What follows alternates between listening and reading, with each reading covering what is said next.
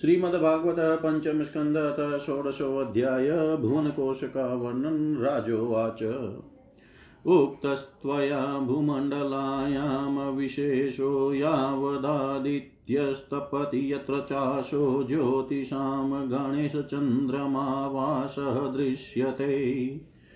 तत्रापि प्रियव्रतरथचरणपरिखातैः सप्तभिः सप्तसिन्धव उपक्लृप्ता यत एतस्याः सप्तद्वीपविशेषविकल्पस्त्वया भगवन्। खलु शुचित एतदेवाखिलमहं मानतो लक्षणतश्च सर्वं विजिज्ञासामि। भगवतो गुणमये स्थूलरूप आवेशितं मनो ह्यगुणोऽपि सूक्ष्मतम आत्मज्योतिषि परे ब्रह्मणि भगवति वासुदेव के क्षममावेशितुं तदुहे तद्गुरोर्हस्यनुवर्णयितुमिति। ऋषिर्वाच न वै महाराज भगवतो मायागुणविभूते काष्ठां मनसा वचसा वादिगन्तुमलं विबुधायुषापि पुरस्तस्मात् प्राधान्येनेव भूगोलकविशेषं नामरूपमानलक्षणतो व्याख्यास्याम्। यो वायं द्वीपकुवलय कमलकोशाभ्यन्तरकोशो नियुतयोजनविशालसंवर्तुलो यथा पुष्करपत्रम् यस्मिन्नववसानि नवयोजनसहस्रयामाणि अष्टभिर्मर्यादा गिरिभिः सुविभक्तानि भवन्ति। येषां मध्ये इलवृतं नाभ्यत येषां मध्ये इलवृतं नामाभ्यन्तरवशं यस्य नाभ्यामवस्थितः सर्वतः सौवर्णः कुलगिरिराजो मेरुद्वीपायामशन्मुनाः कर्णिकाभूतः कुवलयकमलस्य मूर्धनि द्वात्रिशन्तसहस्रयोजनविततो मूले षोडशसहस्रं तावन्तारभूम्या प्रविष्ट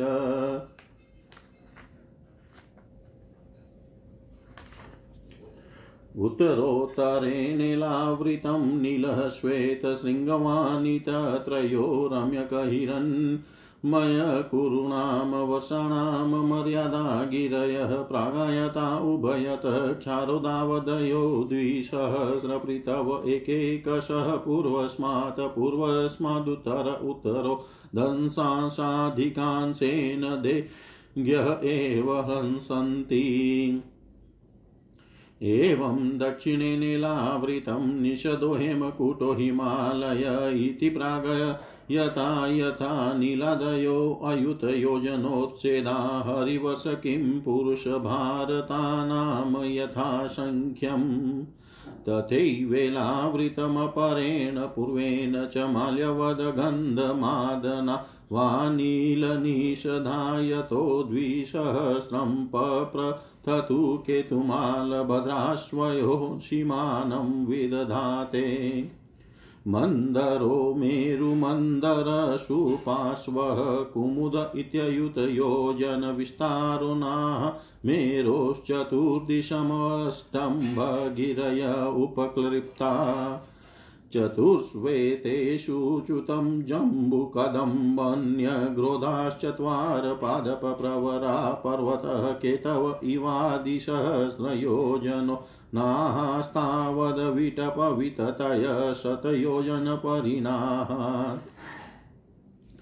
दाश्चत्वारपयो मध्वीक्षुरसमृष्टजलायद उपस्पर्शिन उपदेवगणा योगेश्वर्याणि स्वाभाविकानि भरतसवधारयन्ति देवोद्यानानि च भवन्ति चत्वारि नन्दनं चैत्ररथं वैभ्राजकं सर्वतो ये स्वमरपरिव्रीडाः सहशूरललनाललामयुत्थपतय उपदेवगणैरुपगीयमानमहिमान् किल विहरन्ति। मन्दरोतसङ्ग एकादशशतयोजनो तुङ्ग देवच्युतशिरसो गिरिशिखरस्थूलानि फलान्यमृतकल्पानि पतन्ति। तेषां विशीर्यमाणानामतिमधुरसुरभिसुगन्धी बहुलारुण रसोदेनारुणोदानां नदी मन्दरगिरिशिखरा निपतन्ति पूर्वेणेवलावृतमुपला वयति यदुपजोषणाद्भवान्या अनुचरिणां पुण्यजनवधूनां वय वस्पर्शसुगन्धवातो दशयोजनं समन्तादनुवास्यति। एवं जम्बुफलानामत्युच्चनिपातविशीर्णानाम् अनस्तिप्रायाणां प्रायाणामीभकाय निभानां रसेन जम्बूनां नदी मेरुमन्दरशिखरा दयुतयोजनादवनितले निपतन्ति दक्षिणेनात्मानं यावदीलावृतमुपश्यन्दयन्ति। तावदुभयोरपि रोदशौर्या मृत्तिका तदृशेनानुविद्यमाना वायवर्कसंयोगविपाकेन सदामरलोकाभरणं जाम्बुनदं नाम सुवर्णं भवति। यदुहवावविबुधादय सह युवतीर्भिर्मुकुटकटककटिसूत्राध्याभरणरूपेण खलु धारयन्ति। यस्तु महाकदम्बसुपार्श्वनिरूढे यास्तस्य कोटरेभ्यो विनिश्रिता पञ्चायां परिणाः पञ्चमधुधारा सुपार्श्वशिखरात् पतन्त्यो अपरेणात्मान मिलावृतमनुमोदयन्ति जनानां मुखनिर्वासितो वायुसमन्ता चतयोजनमनुवासयति एवं कुमुदनिरूढो यः शतवल्सो नाम वटस्तस्य स्कन्धेभ्यो निचिनः पयोदधिमधुघृतगुडान्नाद्यम्बर शयासनाभरणादय सर्व एव कामदुगानदा कुमुदाग्रातपतन्तस्तमुतरे पोलावृतमुपयोजयन्ति यानुपु यानुपजुषाणानां न कदाचिदपि प्रजानां वलिपलितक्लमस्वेददौर्गन्ध्य जरामय मृत्य मृत्युषितोष्णवैवर्ण्योपसर्गादयस्तापविशेषा भवन्ति यावजीवं सुखं निरतिशयमेव। कुरुङ्गकुररकुसुम्भवे त्रिकुटशिशिरपतङ्गरुचकनिषदशिनिवासकपिलशङ्कवैदूर्य जारुधिहंस भनागकालञ्जरनारदादयो विशन्ति गिरयो मेरो कर्णिकाया इव केशरभूता मूलदेशे परित उपक्लिप्ता। जठरदेवकुटो मेरुम् पूर्वेणाष्टादशयोजनसहस्रमुदगायन्तो द्विसहस्रं पृथुतुङ्गो भवत एवं परेण पवनपा परिपारियात्रो दक्षिणेन कैलासकरवीरो प्रागायतावेवमुतरतस्त्रीशृङ्गमकरावष्टभिरेतै परिस्त्रितौ अग्निरिव परित चकास्ति काञ्चनगिरि। मेरुमूर्धनि भगवत आत्मयोनेरमद्यत उपक्लिप्तां पुरीमयुतयोजन शास्त्रीं समचतुरस्रां सात्कौम्भीं वदन्ति। तामनुपरितो लोकपालानामष्टानां यथादिशं यथारूपं तुरीयमानेन पुरोऽष्टावुपक्लिप्ता। तुरीयमानेन पुरोऽष्टावुपकृप्ता राजा परीक्षित ने पूछा, राजा परीक्षित ने कहा, मुनिवर, जहाँ तक सूर्य का प्रकाश है और जहाँ तक तारा गण के सहित चंद्रदेव दिख पड़ते हैं, वहाँ तक आपने भूमंडल का विस्तार बतलाया है। उसमें भी आपने बतलाया कि महाराज प्रिय व्रत के रथ के पहियों की सात लीकों से सात समुद्र बन गए थे, जिनके कारण इस भूमंडल में सात द्वीपों का विभाग हुआ। अतः भगवान, अब मैं इन सब का परिमाण और लक्षणों के सहित पूरा विवरण जानना चाहता हूँ, क्योंकि जो मन भगवान के इस गुणमय स्थूल विग्रह में लग सकता है, उसी का उनके वासुदेव संज्ञक स्वयं प्रकाश निर्गुण ब्रह्म रूप सूक्ष्मतम। स्वरूप में भी लगना संभव है अतः गुरुवर इस विषय का विशद रूप से वर्णन करने की कृपा कीजिए। श्री सुखदेव जी बोले, महाराज, भगवान की माया के गुणों का इतना विस्तार है भगवान की माया के गुणों का इतना विस्तार है कि यदि कोई पुरुष देवताओं के समान आयु पाले तो भी मन या वाणी से इसका अंत नहीं पा सकता। इसलिए हम नाम रूप परिमाण और लक्षणों के द्वारा मुख्य मुख्य बातों को लेकर ही इस भूमंडल की विशेषताओं का वर्णन करेंगे। यह जम्बू द्वीप जिसमें हम रहते हैं, भूमंडल रूप कमल के कोष स्थानीय जो सात द्वीप हैं, उनमें सबसे भीतर का कोष है। इसका विस्तार एक लाख योजन है और यह कमल पत्र के समान गोलाकार है। इसमें नौ नौ हज़ार योजन विस्तार वाले नौ वर्ष हैं, जो इनकी सीमाओं का विभाग करने वाले आठ पर्वतों से बंटे हुए हैं। इनके बीचों बीच ईलावृत नाम का दसवां वर्ष है, जिसके मध्य में कुल पर्वतों का राजो, राजा मेरु पर्वत है। वह मानो भूमंडल रूप कमल की कर्णिका ही है, वह ऊपर से नीचे तक सारा का सारा स्वर्णमय है और एक लाख योजन ऊँचा है। उसका विस्तार शिखर पर बत्तीस हज़ार और तले की में सोलह हज़ार योजन है तथा सोलह हज़ार योजन ही वह भूमि के भीतर घुसा हुआ है। अर्थात भूमि के बाहर उसकी ऊंचाई चौरासी हज़ार योजन है। ईलावृत वर्ष के उत्तर में क्रमशः नील श्वेत और श्रृंगवान नाम के तीन पर्वत हैं। जो रम्यक हिरणमय और कुरु नाम के वर्षों की सीमा बांधते हैं, ये पूर्व से पश्चिम तक खारे पानी के समुद्र तक फैले हुए हैं। उनमें से प्रत्येक की चौड़ाई दो हज़ार योजन है तथा लंबाई में पहले की अपेक्षा पिछला क्रमशः मांस से कुछ अधिक कम है। चौड़ाई और ऊंचाई तो सभी की समान है। इसी प्रकार इलावृत के दक्षिण की और एक के बाद निषद हेमकुट और हिमालय नाम के तीन पर्वत हैं। नीलादि पर्वतों के समान ये भी पूर्व पश्चिम की ओर फैले हुए हैं और दस दस हज़ार योजन ऊँचे हैं। इनसे क्रमशः हरिवर्ष, किम पुरुष, भारत और भारत वर्ष की सीमाओं का विभाग होता है। ईलाव्रत के पूर्व और पश्चिम की और उत्तर में नील पर्वत और दक्षिण में निषद पर्वत तक फैले हुए गंधमादन और माल्यवान नाम के दो पर्वत हैं। इनकी चौड़ाई दो दो हज़ार योजन है और ये भद्राशव एवं केतुमाल नामक दो वर्षों की सीमा निश्चित करते हैं। इनके शिवा मंदर, मेरु मंदर, सुपार्श्व और कुमद, ये चार दस दस हज़ार योजन ऊँचे और उतने ही चौड़े पर्वत, मेरु पर्वत की आधार भूता थुनियों के समान बने हुए हैं।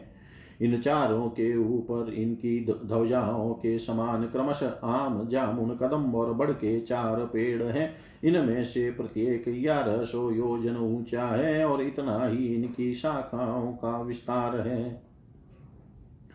इनकी मोटाई सौ सौ योजन है। भरत श्रेष्ठ इन पर्वतों पर चार सरोवर भी है, जो क्रमशः दूध, मधु, ईख के रस और मीठे जल से भरे हुए हैं।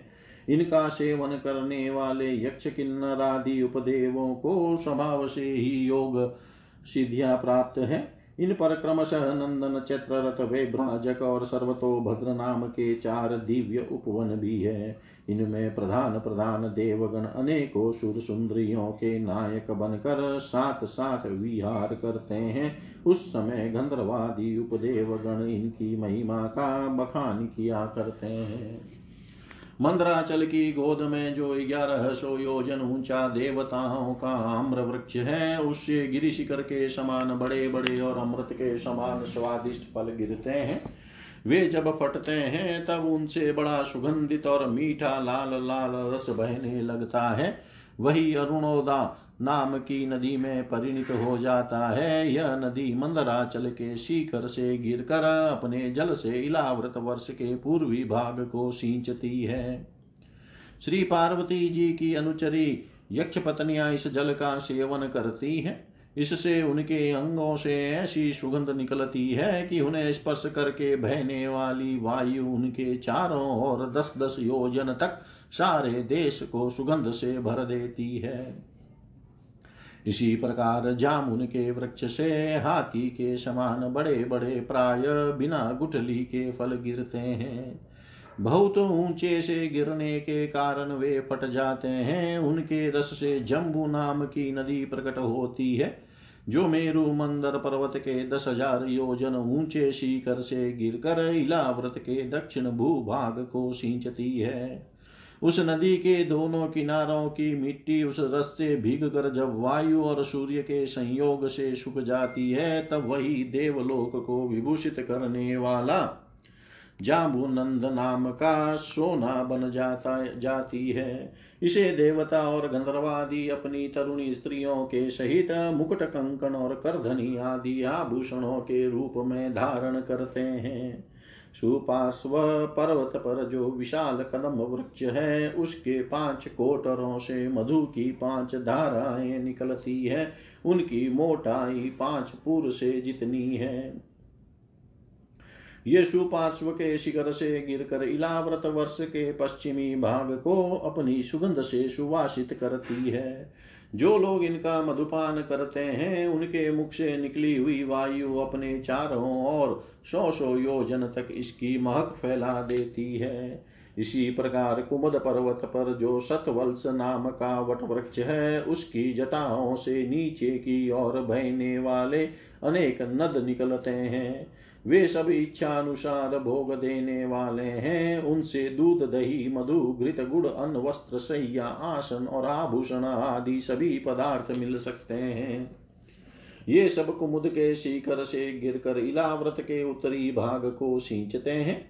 इनके दिए हुए पदार्थों का उपभोग करने से वहाँ की प्रजा की त्वचा में झुरियाँ पड़ जाना, बाल पक जाना, थकान होना, शरीर में पसीना आना तथा दुर्गंध निकलना, बुढ़ापा रोग, मृत्यु, सर्दी, गर्मी की पीड़ा, शरीर का कांतिहीन हो जाना तथा अंगों का टूटना आदि कष्ट कभी नहीं सताते और उन्हें जीवन पर्यंत पूरा पूरा सुख प्राप्त होता है। राजन कमल की कर्णिका के चारों ओर जैसे केसर होता है, उसी प्रकार मेरु के मूल देश में उसके चारों ओर कुरंग, कुरर कुसुम्ब कंक त्रिकुट, शिशिर, पतंग, रुचक, निषद निवास कपिल, शंख, वैदुर्य, जारुधि, हंस, ऋषभ, नाग, कालंजर और नारद आदि बीस पर्वत और हैं। इनके शिवा मेरु के पूर्व की ओर जठर और देवकुट नाम के दो पर्वत हैं, जो अठारह अठारह योज हज़ार योजन लंबे तथा दो हज़ार योजन चौड़े और ऊँचे हैं। इसी प्रकार पश्चिम की ओर पवन और पारी यात्र, दक्षिण की ओर कैलाश और करवीर, तथा उत्तर की ओर त्रिशंग और मकर नाम के पर्वत हैं। इन आठ पहाड़ों से चारों ओर घिरा हुआ स्वर्ण स्वर्णगिरी मेरु अग्नि के समान जगमगाता रहता है। कहते हैं, मेरु के शिखर पर बीचों बीच भगवान ब्रह्मा जी की स्वर्णमयी पूरी है, जो आकार में समचौरस तथा करोड़ योजन विस्तार वाली है। उसके नीचे पूर्वादि आठ दिशा और उप दिशाओं में अनेक उनके अधिपति इंद्रादि आठ लोकपालों की आठ पुरिया हैं। वे अपने अपने स्वामी के अनुरूप उन्हीं उन्हीं दिशाओं में हैं तथा परिमाण में ब्रह्मा जी की पूरी से चौथाई है। इति श्रीमद्भागवते महापुराणे पारमहंस्यां संहितायां पञ्चम स्कन्धे भुवनकोशवर्णनं नाम षोडशोऽध्याय सर्वं श्रीशां सदाशिवार्पणम् अस्तु ॐ विष्णवे नम, ॐ विष्णवे नम, ॐ विष्णवे नमः। श्रीमद्भागवत पंचम स्कंदतः सप्तशोऽध्याय गंगा जी का विवरण और भगवान शंकर कृत संकर्षण स्तुति, श्री शुकुवाच तत्र भगवत साक्षाद्यज्ञलिङ्गस्य विष्णोर्विक्रमतो वामपादाङ्गुष्ठनखनिभिन्नोद्वाण्डः कटाहविवरेणान्तः प्रविष्टया भाव्य जलधारा तच्चरणपङ्कजावने जनारुणकिञ्जल्को परञ्जिता अखिलजगद्गमला पहोपस्पर्शनामला साक्षाद् भगवत्पदी नुपलक्षितवचोऽभिधीयमानातिमहता कालेन युगसहस्रोपलक्षणेन दिवो मूर्धन्य वक्ततार यतद्विष्णुपदमाहुः यत्र वाववीरव्रत औतानपादिः परमभागवतोऽस्मत्कुलदेवता चरणारविन्दोदकमिति यामनुशवनमृत् मृतकृष्यमाण भगवद्भक्तियोगेन दृढं क्लिद्यमानान्तर्हृदय औत्कण्ठ्य विवसामीलितलोचनयुगलकुम्मल विगलितामलबाष्पकलया विव्यज्य मानरोमपुलककुलको अधुनापि परमादरेण शिरसा बिभर्ति। ततः सप्तऋषयस्तत्प्रभाव वाभिज्ञायां ननु तपस आत्यन्तिकी शिधिरे तावती भगवती सर्वात्मनि वासुदेवे अनुपरत भक्तियोगलां नेवोपेक्षितान्यर्थात्मगतयो मुक्तिमिवागता मुमुक्षव इव स बहुमानमद्यापि जटाजुटेरुद्वहन्ति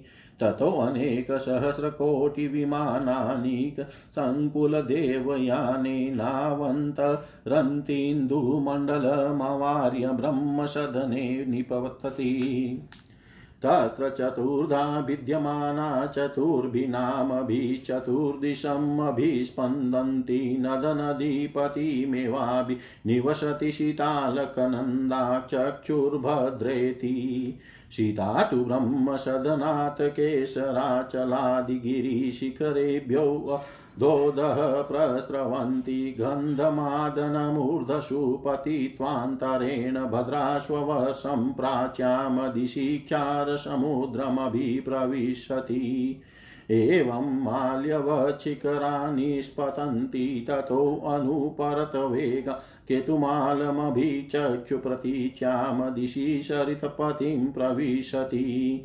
भद्राचोत्तरतो मेरुशिरसो निपतिता गिरिशिखराद् गिरिशिखरमतिहाय शृङ्गवत शृङ्गादवश्यन्दमाना उत्तरास्तु कुरुनभित उदिच्यां दिशि जलधिमभिप्रविशति तथैवालकनन्दा दक्षिणेन ब्रह्मसदनाद बहूनि गिरिकुटान्यतिक्रम्य हेमकुटादेमकुटान्यति रभसतर रहंसा लुठयन्ति भारतमभिवशं दक्षिणस्यां दिशि जलधिमभिप्रविशति यस्यां स्नानार्थं चागच्छत पुंसः पदे पदे अश्वमेधराजसुयदीनां फलं न दुर्लभमिति अन्ये च नद्यश्च वसे वसे सन्ति बहुशो मेर्वादिगिरिदुहितरशतश तत्रापि भारतमेव वशं कर्मक्षेत्रमन्यान्यष्टवर्षाणि स्वर्गिणां पुण्यशेषोपभोगस्थानानि, भौमानि, स्वर्गपदानि वयपदि सन्ति। येषु पुरुषाणामयुतपुरुषायुर्वर्षाणां देवकल्पानां नागायुतप्राणानां वज्रसन्न बलवयो मोदप्रमुदितमहाशोरथमिथुनवयवायापवर्गवश धृतेकगर्भकलत्राणां तत्र तु त्रेतायुगशमः कालो वर्तते यत्र देवपतयः स्वे स्वे गणनायकैर्विहितमाहरणा सर्वतु कुसुमस्तबकफलकिशलय श्रियानम्यमानविटफलता विटपीभिरु पशुम्भमानरुचिरकाननाश्रमा यतनवर्षगिरिद्रोणिषु तथा चामलजलाशयेषु विकचवि विदन्नववनरुहामोदमुदितराजहंस जलकुकुटकारण्डवसारसचक्रवाकादिभिर्मधुकरनिकराकृतिभिरूपकुजितेषु जलक्रीडादिभिर्विचित्रविनोदेषु ललितशुरसुन्दरीणां कामकलिलविलासहासलील वलोकाकृष्टमनोदृष्टय स्वेरं विहरन्ति।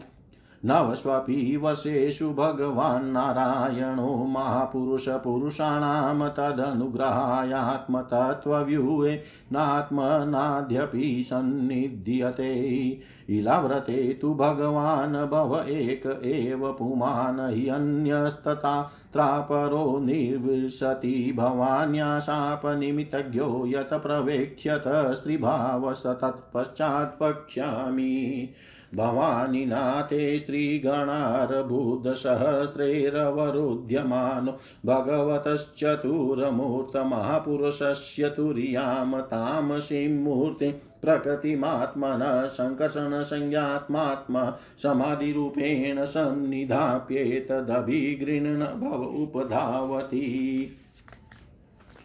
श्रीभगवानुवाच।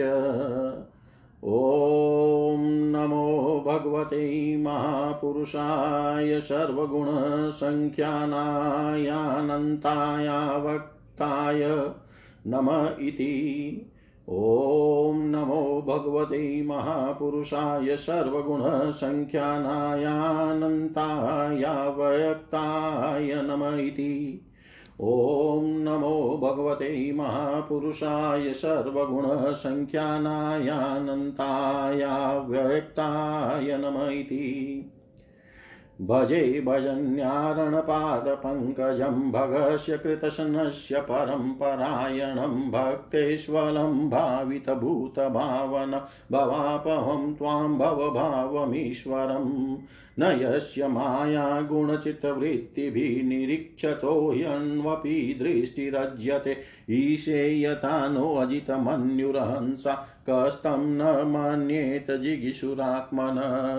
असदृशो य प्रतिभाति मायया क्षिबेव मध्वासवताम्रलोचन न नागवध्वोऽहर्ण ईशिरे ह्रिया यत्पादयो स्पर्शनधसितेन्द्रिया यमाहुरस्य स्थितिजन्मसंयमं त्रिभिर्विहीनं यमनन्तमृषय न वेदसिद्धार्थमिव क्वचित् स्थितं भूमण्डलं मूर्धसहस्रधामसु। यस्याद्य आसीदगुणविग्रहो महान् विज्ञानधिष्णयो भगवान् ज किल यतसम्भवोऽहं त्रिवृताश्वतेजसा वैकारिकं तामसमेन्द्रियं त्रिजे। एते वयं यस्य वशे महात्मनः स्थिता शकुन्ता इव सूत्रयन्त्रिता। महानहं वै कृततामसेन्द्रियाः सृजाम सर्वे यदनुग्रहादिदम्।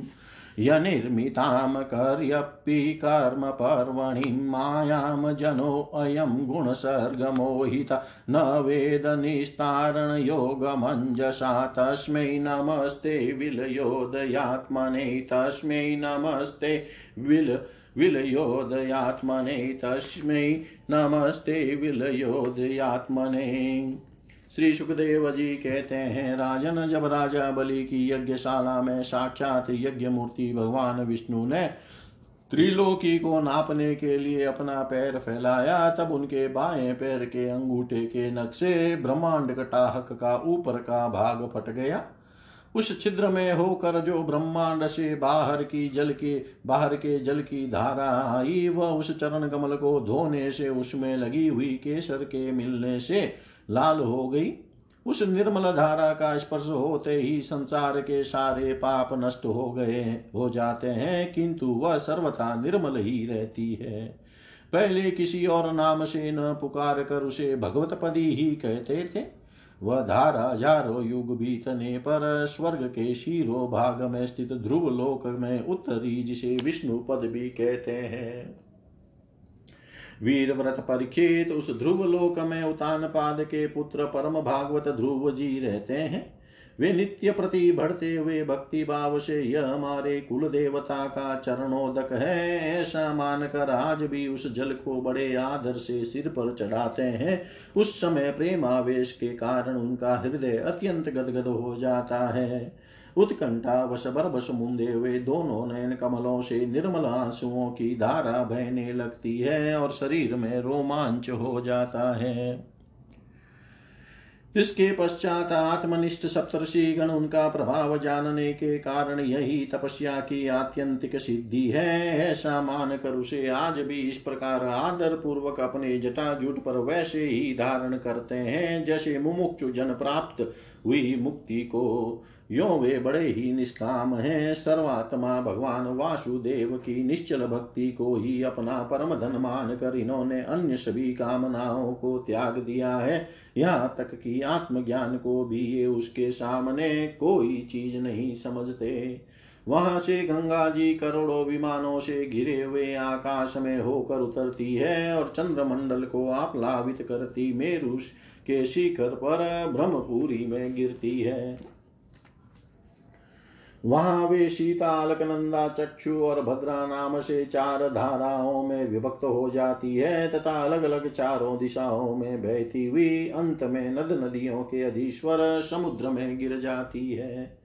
इनमें सीता ब्रह्मपुरी से गिर कर केसराचलों के सर्वोच्च शिखरों में होकर नीचे की ओर बहती गंधमादन के शिखरों पर गिरती है और भद्रा स्वर्ष को प्लावित कर पूर्व की ओर खारे समुद्र में मिल जाती है। इसी प्रकार चक्षु माल्यवान के शिखर पर पहुँच कर वहाँ से बेरोक टोक केतु माल वर्ष में बहती पश्चिम की ओर क्षार समुद्र में जा मिलती है। भद्रा मेरु पर्वत के शिखर से उत्तर की ओर गिरती है तथा एक पर्वत से दूसरे पर्वत पर जाती। अंत में श्रृंगवान के शिखर से गिरकर उत्तर कुरु देश में होकर उत्तर की ओर बहती हुई समुद्र में मिल जाती है। अलकनंदा, ब्रह्मपुरी से दक्षिण की ओर गिरकर अनेकों गिरी शिखरों को लांगती, हेमकुट पर्वत पर पहुँचती है। वहाँ वे अत्यंत तीव्र वेग से हिमालय के शिखरों को चीरती हुई भारत वर्ष में आती है और फिर दक्षिण की ओर समुद्र में जा मिलती है। इसमें स्नान करने के लिए आने वाले पुरुषों को पद पद पर अश्वमेध और राजसूय आदि यज्ञों का फल भी दुर्लभ नहीं है। प्रत्येक वर्ष में मेरु आदि पर्वतों से निकली हुई और भी सैकड़ों नद नदियाँ हैं। इन सब वर्षों में भारत वर्ष ही कर्म भूमि है। शेष आठ वर्ष तो स्वर्गवासी पुरुषों के स्वर्ग भोग से बचे हुए पुण्यों को भोगने के स्थान है। इसलिए इन्हें भूलोक के स्वर्ग भी कहते हैं। वहाँ के देवतुल्य मनुष्यों की मानवी गणना के अनुसार दस हज़ार वर्ष की आयु होती है। उनमें दस हज़ार हाथियों का बल होता है तथा उनके वज्र सदृश सुदृढ़ शरीर में जो शक्ति, यौवन और उल्लास होते हैं, उनके कारण वे बहुत समय तक मैथुन आदि विषय भोगते रहते हैं। अंत में जब भोग समाप्त होने पर उनकी आयु का केवल एक वर्ष रह जाता है, तब उनकी स्त्रियाँ गर्भ धारण करती है। इस प्रकार वहाँ सर्वदा त्रेता युग के समान समय बना रहता है। वहाँ ऐसे आश्रम, भवन और वर्ष पर्वतों की घाटियाँ हैं, जिनके सुंदर वन उपवन सभी ऋतुओं के फूलों के गुच्छे फल और नूतन पलवों की शोभा के भार से झुकी हुई डालियों और लताओं वाले वृक्षों से सुशोभित है। वहाँ निर्मल जल से भरे हुए ऐसे जलाशय भी हैं, जिनमें तरह तरह के नूतन कमल खिले रहते हैं और उन कमलों की सुगंध से प्रमुदित होकर राजहंस जल मुर्ग कारंडव, सारस और चकवा आदि पक्षी तरह तरह की बोली बोलते तथा विभिन्न जाति के मत वाले भोरे मधुर मधुर गुंजार करते रहते हैं। इन आश्रमों, भवनों, घाटियों तथा जलाशयों में वहाँ के देवेश्वर गण परम सुंदरी देवांगनाओं के साथ उनके कामोन्माद सूचक हास विलास और लीला कटाक्षों से मन और नेत्रों के आकृष्ट हो जाने के कारण जल क्रीड़ादि नाना प्रकार के खेल करते हुए स्वच्छंद विहार करते हैं तथा उनके प्रधान प्रधान अनुचर गण अनेक प्रकार की सामग्रियों से उनका आदर सत्कार करते रहते हैं। इन नवों वर्षों में परम पुरुष भगवान नारायण वहाँ के पुरुषों पर अनुग्रह करने के लिए इस समय भी अपनी विभिन्न मूर्तियों से विराजमान रहते हैं। ईलावृत वर्ष में एकमात्र भगवान शंकर ही पुरुष है। श्री पार्वती जी के साप को जानने वाला कोई दूसरा पुरुष वहाँ प्रवेश नहीं करता, क्योंकि वहाँ जो जाता है वही स्त्री रूप हो जाता है। इस प्रसंग का हम आगे वर्णन करेंगे। वहाँ पार्वती एवं उनकी अरबों खरबों दासियों से सेवित भगवान शंकर परम पुरुष परमात्मा की वासुदेव प्रद्युम्न अनिरुद्ध और संकर्षण संज्ञक चतुर्व्यूह मूर्तियों में से अपनी कारण रूपा संकर्षण नाम की तमह प्रधान चौथी मूर्ति का ध्यान स्थित मनोमय विग्रह के रूप में चिंतन करते हैं और इस मंत्र का उच्चारण करते हुए इस प्रकार स्तुति करते हैं। भगवान शंकर कहते हैं ओम नमो भगवते महापुरुषाय सर्वगुणसङ्ख्यानायानन्ताया व्यक्ताय नम इति। भगवान शंकर कहते हैं, ओम जिनसे सभी गुणों की अभिव्यक्ति होती है, उन अनंत और अव्यक्त मूर्ति ओंकार स्वरूप परम पुरुष श्री भगवान को नमस्कार है। भजनीय प्रभो, आपके चरण कमल भक्तों को आश्रय देने वाले हैं तथा आप स्वयं संपूर्ण ऐश्वर्यों के परम आश्रय हैं। भक्तों के सामने आप अपना भूत भावन स्वरूप पूर्णतया प्रकट कर देते हैं और उन्हें संसार बंधन से भी मुक्त कर देते हैं, किंतु अभक्तों को उस बंधन में डालते रहते हैं। आप ही सर्वेश्वर है, मैं आपका भजन करता हूँ। प्रभु, हम लोग क्रोध के आवेग को नहीं जीत सके हैं तथा हमारी दृष्टि तत्काल पाप से लिप्त हो जाती है। परंतु आप तो संसार का नियमन करने के लिए निरंतर साक्षी रूप से उसके सारे व्यापारों को देखते रहते हैं। तथापि हमारी तरफ़ आपकी दृष्टि पर उन माइक विषयों तथा चित्त की वृत्तियों का ना मात्र को भी प्रभाव नहीं पड़ता। ऐसी स्थिति में अपने मन को वश में रखने की, वश में करने की इच्छा वाला कौन पुरुष आपका आदर न करेगा? आप जिन पुरुषों को मधुआसवादी पान के कारण अरुण नयन और मतवाले जान पड़ते हैं। वे माया के वशीभूत होकर ही ऐसा मिथ्या दर्शन करते हैं तथा आपके चरण स्पर्श से ही चित चंचल हो जाने के कारण नाग पत्नियाँ लज्जावश आपकी पूजा करने में असमर्थ हो जाती है। वेद मंत्र आपको जगत की उत्पत्ति, स्थिति और लय का कारण बताते हैं, परंतु आप स्वयं इन तीनों विकारों से रहित है, इसलिए आपको अनंत कहते हैं। आपके सहस्र मस्तकों पर यह भूमंडल सरसों के दाने के समान रखा हुआ है। आपको तो यह भी नहीं मालूम होता कि वह कहाँ स्थित है। जिनसे उत्पन्न हुआ मैं अहंकार रूप अपने त्रिगुणमय तेज से देवता इंद्रिय और भूतों की रचना करता हूँ। वे विज्ञान के आश्रय भगवान ब्रह्मा जी भी आपके ही महतत्व संज्ञक प्रथम गुणमय स्वरूप है। महात्मन, महतत्व, अहंकार इंद्रियाभिमानी देवता, इंद्रिया और पंचभूत आदि हम सभी डोरी में बंधे हुए पक्षी के समान आपकी क्रिया शक्ति के वशीभूत रहकर आपकी ही कृपा से इस जगत की रचना करते हैं। सत्वादि गुणों की सृष्टि से मोहित हुआ यह जीव आपकी ही रची हुई तथा कर्म बंधन में बांधने वाली माया को तो कदाचित जान भी लेता है, किंतु उससे मुक्त होने का उपाय उसे सुगमता से नहीं मालूम होता। इस जगत की उत्पत्ति और प्रलय भी आपके ही रूप है। ऐसे आपको मैं बार बार नमस्कार करता हूँ। ऐसे आपको मैं बार बार नमस्कार करता हूँ। इति श्रीमद्भागवते महापुराणे पंचम स्कन्धे सप्तदशोऽध्याय। सर्वं श्रीशां सदाशिवार्पणम् ॐ विष्णवे नम विष्णवे नम, ॐ विष्णवे नमः। श्रीमद्भागवत पंचम स्कंध अष्टादशो अध्याय, भिन्न भिन्न वर्षों का वर्णन, श्री शुकुवाच तथा च भद्रस्रवा धर्मसुतस्ततकुलपतय पुरुषा भद्राश्ववशै साक्षात् भगवतो वासुदेवस्य प्रियाँ तनुं धर्ममयीमयसि साभिधाम परमेण समाधिना सन्निधाप्येदमभिगृह्णन्त उपधावन्ति। भद्रस्रवस ऊचु। ॐ नमो भगवते धर्मायात्मविशोधनाय नम इति। ॐ नमो भगवते धर्मायात्मविशोधनाय नम इति। ॐ नमो भगवते धर्मायात्मविशोधनाय नम इति। अहो विचित्रं भगवद्विचेष्टितं ग्रन्थं जनोऽयं हि मिशन्न पश्यति ध्यायन् सद्यर्हि विकर्म सेवितुं निहृत्य पुत्रं पित्रं, पितरं जिजीविशति वदन्ति विश्वं कवयस्मनश्वरं पश्यन्ति चाध्यात्मविदो विपश्चित, तथापि मूयन्ति तवाजमायया सुविस्मितं, कृत्यमजं नतोऽस्मि तम।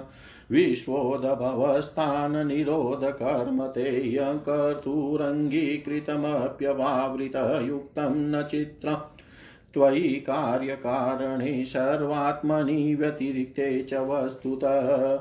वेदान् युगान्ते तमसातिरस्कृतान् रसातलाद्योऽनुलीतुरङ्गविग्रह प्रत्याददै वै कवये अभिचा याचते तस्मै नमस्ते अभितथे हिताय इति। हरिवस्य चापि भगवान् नरहरिरूपेणास्ते तदरूपग्रहणनिमित्तमुक्त रत्राभिधास्ते तदयितं रूपं महापुरुषगुणभाजनो महाभागवतो दैत्यदानवकुलतीर्थि कर्णशिलाचरितप्रह्लादोऽव्यवधानानन्यभक्तियोगेन सह तदवसपुरुषे रूपास्ते इदं चोदाहरति। ॐ नमो भगवते नरसिंहाय नमस्तेजस्तेजसे आविरार्विर्भव वज्रनक वज्रदंष्ट्रक्रमाशयान् रन्धय रन्धय तमो ग्रस ग्रस ॐ स्वाहा अभय मभयात्म अभयमभयमात्मनि भूयिष्ठा ॐ क्षौम्। स्वस्त्यस्तु विश्वस्य खलप्रसिद्धतां ध्यायन्तु भूतानि शिवं मितो धिया मनश्च भद्रं भजता ददोक्षजे। आवेश्यतां नो मतिरप्यहेतुकी मागारदारात्मज वितबन्धुषु सङ्गो यदि स्याद् भगवत्प्रियेषु न। यः प्राणवृत्त्या परितुष्ट आत्मवान् सिद्ध्य सिद्ध्यत्यदुरान् तथेन्द्रियप्रिय यत् सङ्गलब्धं निजवीर्यवैभवं तीर्थं मुहुः संस्पृशतां हि मानसं हरत्यजोऽन्तश्रुतिभिर्गतोऽङ्गज को वै न सेवेत मुकुन्दविक्रमम् यस्यास्ति भक्तिर्भगवत्य किञ्चना सर्वे गुणैस्तत्र समासते शुरा। हरावभक्तस्य कुतो महद्गुणा मनोरथे नाशति धावतो। बहिः हरिरि साक्षाद् भगवान् शरीरिणामात्मा जषाणामिव तोयमीप्सितं हित्वा महास्तं यदि सज्जते गृहे तदमहतम् महत्त्वं वयसा दम्पतीनां। तस्मादरजोरा रागविषयादमन्युमानस्पृहाभयदैन्यादिमूलं हित्वा गृहं संसृतिचक्रवालं नृसिंहपादं भजता कुतो भयमिति केतुमालेऽपि भगवान् कामदेवस्वरूपेण लक्ष्मया प्रियचिकीर्षया प्रजापतेर्दुर्हितॄणां पुत्राणां तदवसपतीनां पुरुषायुषाहोरात्रपरिसङ्ख्यानानाम्यांसां गर्भ महापुरुषमहास्त्रेज तेजसोद्वेजितमनसां विद्ववस्थावयसव संवत्सरान्ते विनिपतन्ति अतीव सुललितगतिविलासविलसितः रुचिरा रुचिरहासलेशावलोकलीलया किञ्चिदुतम्बितसुन्दरभ्रूमण्डलः सुभगवदनारविन्दश्रिया रमा रमयन्द्रियाणि रमयते। तद्भागवतो तद्भगवतो मायामयं रूपं परमसमाधियोगेन रमादेवी संवत्सरस्य रात्रिषु प्रजापते द्रुहित्रिभिरुपेताः शु च तदभर्तृभिरुपास्ते इदं चोदा चोदारति। ॐ ह्रां ह्रीं ह्रूं ॐ नमो भगवते ऋषिकेशाय सर्वगुणविशेषैर्विलक्षितात्मने आकुतीनां चीतिनां चेतसां विशेषाणां चाधिपतये षोडशकलाय छन्दोमयायान नमयायामृतमयाय सर्वमयाय सहसे योजसे बलाय कान्ताय कामाय नमस्ते उभयत्र भूयात्। स्त्रियो व्रते स्त्वा ऋषिकेशवरं स्वतो ह्यराध्यः लोके पतिमाशासते अन्यं तासां न ते वै परिपान्त्यपत्यं प्रियं धनायुंसि यतोऽस्वतन्त्रा स वै पति स्याद्कुतो भय स्वयं समन्ततपाति भयतुरं जनं स एक एवेतरतामितो भयं नेवात्मलाभादधि मन्यते परम्। सा तस्य ते पादसरोरुहार्णं निकामयेत सा किल कामलम्पटा तदेव राशिप्सि तमीप्सितोऽर्चितो यदभग्नयाञ्चा भगवन् प्रतप्यते मतप्राप्तये अजेशसुरासुरादयस्तप्यन्त उग्रं तपेन्द्रियये धियरिते भवतपादपरायणान् माँ विन्दत्यहं त्वदृदया यतोऽजिरे स त्वं ममाप्यच्युतशीर्ष्णिवन्दितं करमुजं यत्त्वदधायि सात्वतां बिभसि माँ लक्ष्मवरेण्यमायया क ईश्वरस्य हेति मुहितं विभुरीति। रम्येक च भगवत प्रियतमं मात्स, मात्स्यम् अवताररूपं तदवसपुरुषस्य मनो प्राक् प्रदर्शितं स इदानीमपि महता भक्तियोगेनाराधयतिदं चोदारति। ॐ नमो भगवते मुख्यतमाय नमः, सत्त्वाय प्राणायोजसे सहसे बलाय महामतस्याय नम इति। अन्तर्बहिश्च चाखिललोकपालकैरदृष्टरूपो विचरस्युरुष्वनः स ईश्वर रस्त्वं य इदं वशे अनयन्नाम्ना यथा दारुमहीं नरस्त्रियम्। यं लोकपाला किल मत्सरज्वरा हित्वा यतन्तोऽपि पृथक् समेत्य च पातुं न शेकुद्विपदश्चतुष्पद सरीसृपं स्थाणु यदत्र दृश्यते। भवान् युगान्तार्णव ऊर्मि ऊर्मिमालिनी क्षोणिमीमामोषधिविरुधां निधिं मया सहोरुक्रमते अजोषसा तस्मै जगत्प्राणगणात्मने नम इति। हिरण्मये अपि भगवान् निवसति कौर्मतनुं बिभ्राणस्तस्य तत्प्रियतां तनुर्मर्यमां सहवर्षपुरुषे पितृगणाधिपतिरुपधावति मन्त्रमिमं यानुजपति। ॐ नमो भगवते अकुपाराय सर्वसुत सर्वसत्त्वगुणविशेषा विशेषणायानुपलक्षितस्थानाय नमो वर्ष्मणे नमो भूम्ने नमो नमो अवस्थानाय नमस्ते ॐ नमो भगवते अकुपाराय सर्वसत्त्वगुणविशेष विशेषणायानुपलक्षितस्थानाय नमो वस्मणे नमो भूम्ने, नमो नमो अवस्थानाय नमस्ते। यदरूपमेतनिजमाययार्पितम् अर्थस्वरूपं बहुरूपरूपितं सङ्ख्यान यस्यात् त्यथोपलम्बनात् तस्मै नमस्ते अवैपदेशरूपिणे जरायुजं स्वे स्व स्वेदज मण्डजोदभिधं चराचरं देवसी पितृभूतमेन्द्रियं द्यौखः क्षितिः शैलसरितसमुद्रद्वीपग्रहक्षेत्यभिधेय एक। यस्मिन् सङ्ख्येयविशेषनामरूपाकृतो कविभिः कल्पितेयं सङ्ख्यायया तत्त्वदृशापनीयते तस्मै नम साङ्ख्यनिदर्श निदर्शनाय ते इति। उत्तरेषु च कुरुषु भगवान् यज्ञपुरुष कृतवरारूपास्ते तं तु देवी एषा भुवशः कुरुभिरस्खलितभक्तियोगेनोपधावति इमां च परमामुपनिषदमावर्तयति। ॐ नमो भगवते मन्त्रतत्त्वलिङ्गाय यज्ञकर्तवे महाध्वरा वयवाय महापुरुषाय नमः, कर्मशुक्लाय त्रियुगाय नमस्ते। यस्य स्वरूपं कवयो विपश्चितो गुणेषु दारुष्वीव जातवेदसम्मत्नन्ति मत्ना मनसा दिदृक्षवो गूढं क्रियार्थे नम इरितात्मने द्रव्यक्रिया हेत्वयनेश कर्तृभिर्माया गुणैरवस्तु निरीक्षितात्मने अनवीक्षयाङ्गातिशयात्मबुद्धिभिः निरस्तमाया कृतये नमो नमः। करोति विश्वस्थितिसंयमोदयं यस्येप्सितं नेप्सितमीक्षितर्गुणे।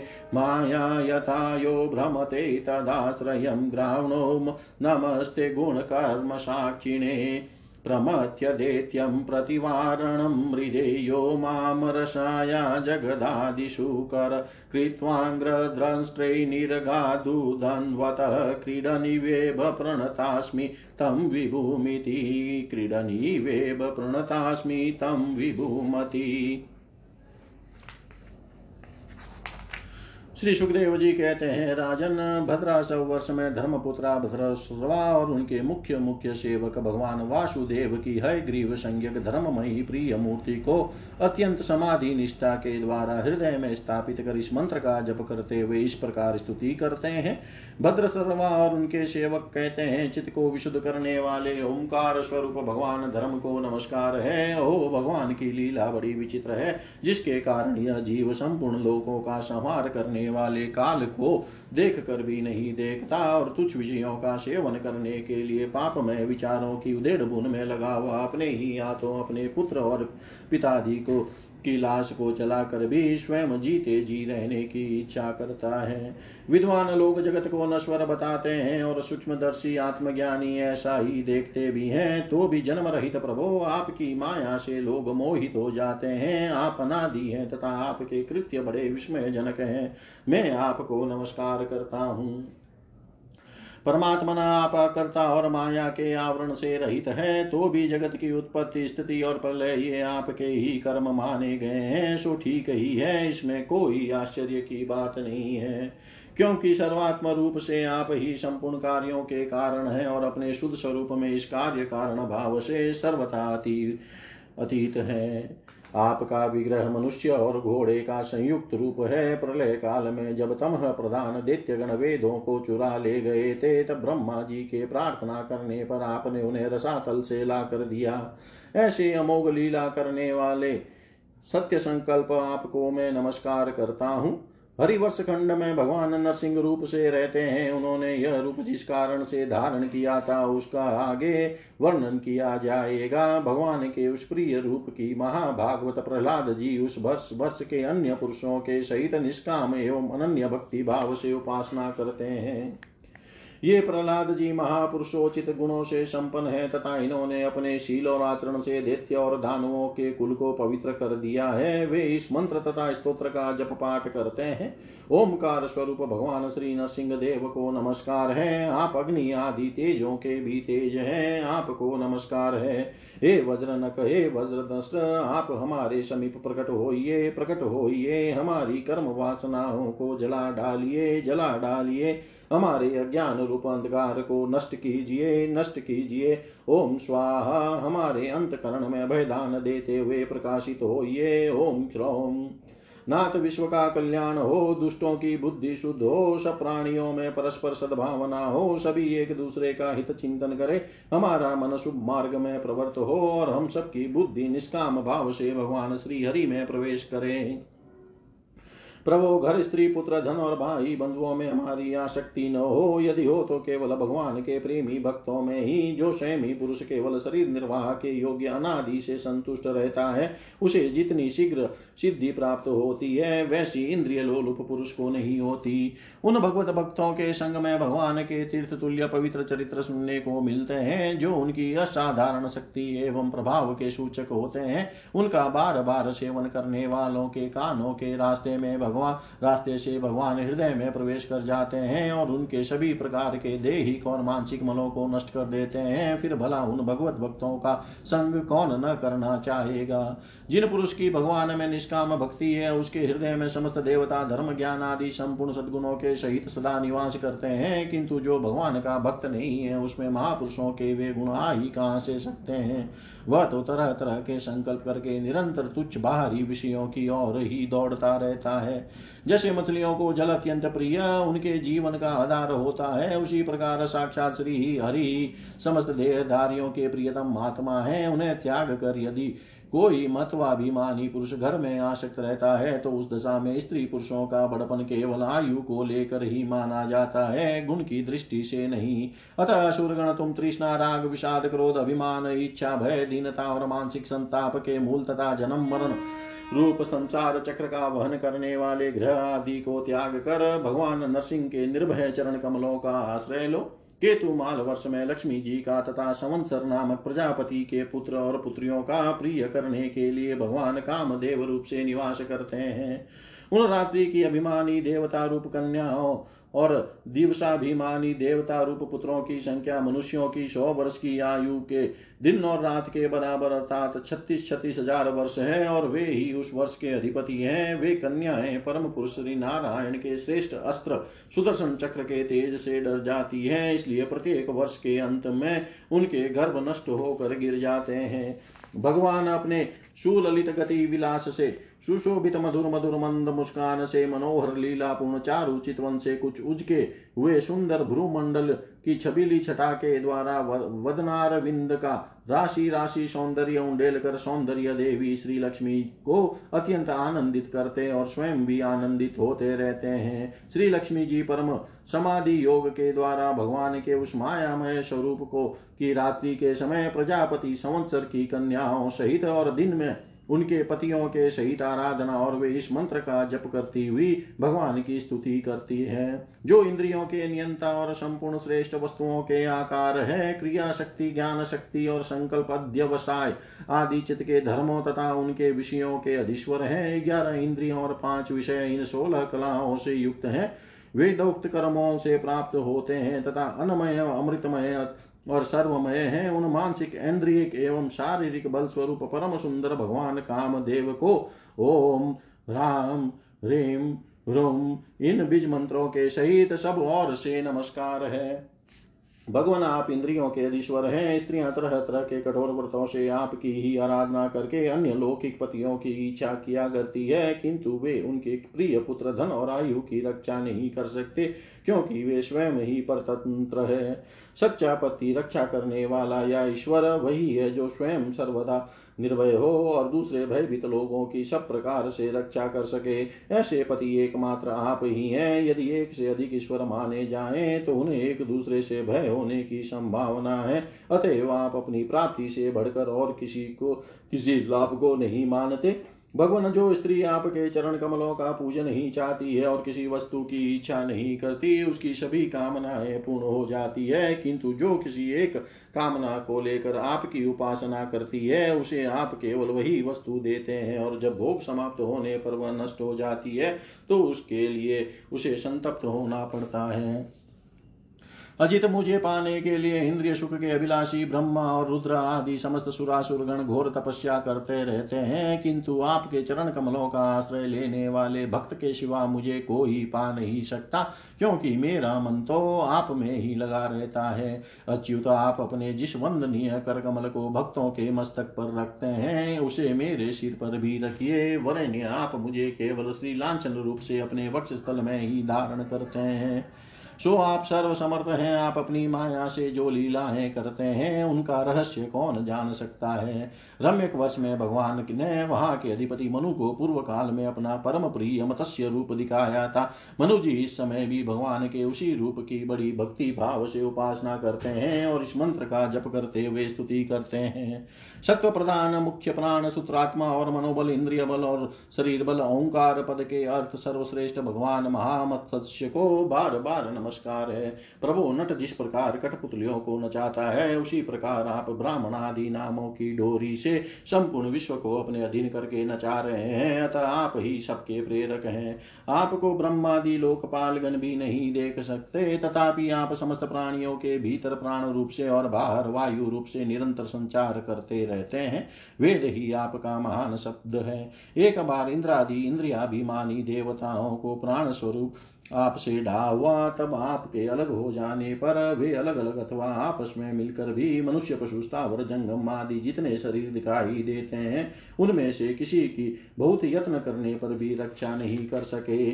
अजन्मा प्रभो, आपने मेरे सहित समस्त औषध और लताओं की आश्रय रूपा इस पृथ्वी को लेकर बड़ी बड़ी उताल तरंगों से युक्त प्रलय कालीन समुद्र में बड़े उत्साह से विहार किया था। आप संसार के समस्त प्राण समुदाय के नियंता है। मेरा आपको नमस्कार है। हिरण्मय वर्ष में भगवान कच्छप रूप धारण करते रहते हैं। वहाँ के निवासियों के सहित पितृराज अर्यमा भगवान की उस प्रियतम मूर्ति की उपासना करते हैं और इस मंत्र को निरंतर जपते हुए स्तुति करते हैं, जो संपूर्ण सत्वगुण से युक्त है। जल में विचरते रहने के कारण जिनके स्थान का कोई निश्चय नहीं है और जो काल की मर्यादा के बाहर है, उन ओंकार स्वरूप सर्वव्यापक, सर्वाधार भगवान कच्छप को बार बार नमस्कार है। जो संपूर्ण सत्व गुण से युक्त है, जल में विचरते रहने के कारण जिनके स्थान का कोई निश्चय नहीं है, तथा जो काल की मर्यादा के बाहर है, उन ओंकार स्वरूप सर्वव्यापक, सर्वाधार, भगवान कच्छप को बार बार नमस्कार है। ओम नमो भगवते कुपाराय सर्वसत्वगुणा। विशेषणायानुपलक्षितस्थानाय नमो वस्मणे नमो भूम्ने, नमो नमो अवस्थानाय नमस्ते। भगवान अनेक रूपों में प्रतीत होने वाला यह दृश्य प्रपंच यद्यपि मिथ्या ही निश्चय होता है, इसलिए इसकी वस्तुतः कोई संख्या नहीं है। तथापि यह माया से प्रकाशित होने वाला आपका ही रूप है, ऐसे अनिर्वचनीय रूप आपको मेरा नमस्कार है। एकमात्र आप ही जरायुज स्वेदज, अंडज, उद्भिज, जंगम, स्थावर, देवता, ऋषि, पितृगण, भूत, इंद्रिय, स्वर्ग, आकाश, पृथ्वी, पर्वत, नदी, समुद्र, द्वीप, ग्रह और तारा आदि विभिन्न नामों से प्रसिद्ध है। आप असंख्य नाम रूप और आकृतियों से युक्त हैं। कपिलादि विद्वानों ने जो आप में चौबीस तत्वों की संख्या निश्चित की है, वह जिस तत्व दृष्टि का उदय होने पर निवृत्त हो जाती है, वह भी वस्तुतः आपका ही स्वरूप है। ऐसे सांख्य सिद्धांत स्वरूप आपको मेरा नमस्कार है। उत्तर कुरु वर्ष में भगवान यज्ञ पुरुष वरहा मूर्ति धारण करके विराजमान है। वहाँ के निवासियों के सहित साक्षात पृथ्वी देवी उनकी अविचल भक्ति भाव से उपासना करती और इस परमोत्कृष्ट मंत्र का जप करती हुई स्तुति करती है। ॐ नमो भगवते मन्त्रतत्त्वलिङ्गाय यज्ञकृतवै महाध्वरावयवाय महापुरुषाय नमः कर्मशुक्लाय त्रियुगाय नमस्ते।